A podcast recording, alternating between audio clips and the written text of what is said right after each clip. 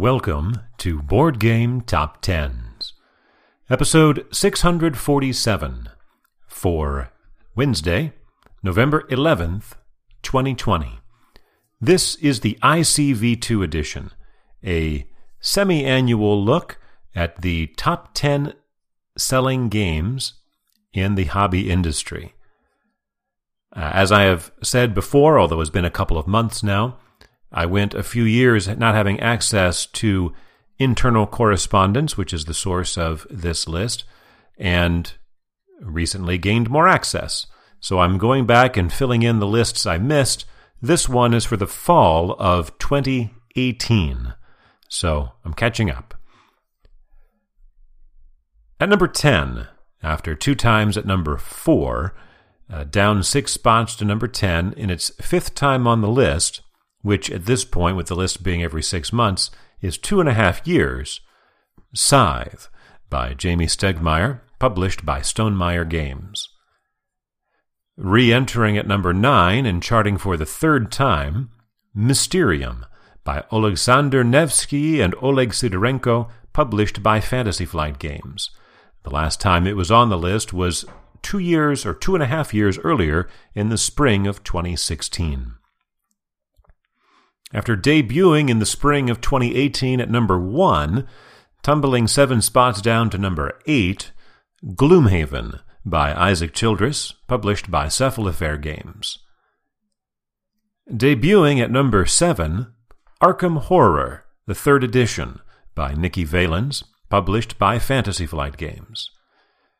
Debuting at number 6, Sagrada, by Daryl Andrews and Adrian Adamescu, published by Floodgate Games.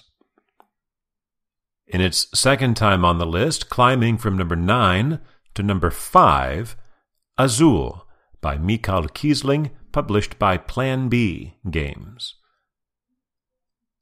Re entering at number 4 after being away for about a year and a half, charting for the fifth time, Betrayal at House on the Hill by Bruce Glassco, published by Avalon Hill.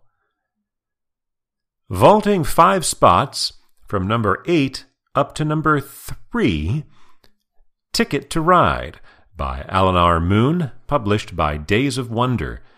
This is its first time back in the top three in three years since the fall of 2015. It, of course, was a long time uh, number one or number two game. Back at number two, after a one time away, it was number three in the spring of 2018, Pandemic by Matt Leacock, published by Z Man Games.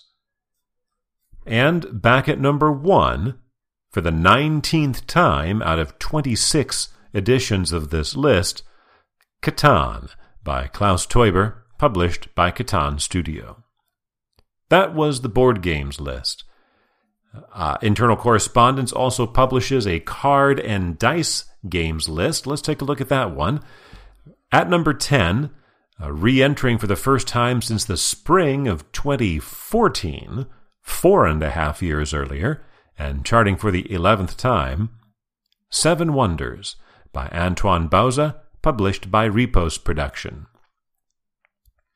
Stepping back one spot from 8 to 9 in its seventh time on the list, Boss Monster by Johnny and Chris O'Neal, published by Brotherwise Games.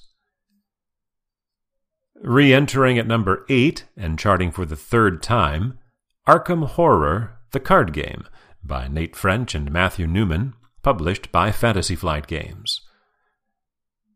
Re entering at number 7 and also charting for the third time, Star Realms by Darwin Kastle, published by White Wizard Games. This is its first time on the list in three and a half years, going back to the spring of 2015.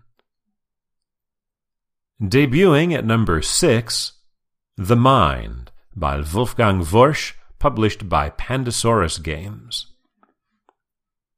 Climbing two spots from number 7 to number 5 in its fifth appearance, Super Fight by Darren Ross, published by Skybound Games. Re entering at number 4 And charting for the fourth time, Splendor by Marc Andre, published by Space Cowboys. In the fall of 2017, this game was number 7, missed in the spring of 2018, back now at number 3, and charting for the 17th time, Dominion by Donald X. Vaccarino, published by Rio Grande Games. After climbing last time from 10 to 6, climbing again from 6 to 2, Exploding Kittens by Elan Lee, Matthew Inman, and Shane Small. This is its fifth appearance. And at number 1, for the third time in a row and the fourth time overall, Codenames by Chvátil, published by Czech Games Edition. This is Codenames' seventh time on the list, and all seven of those times it has been either number one or number two. This list again was for the fall of 2018, and this is the edition for November 11th, 2020.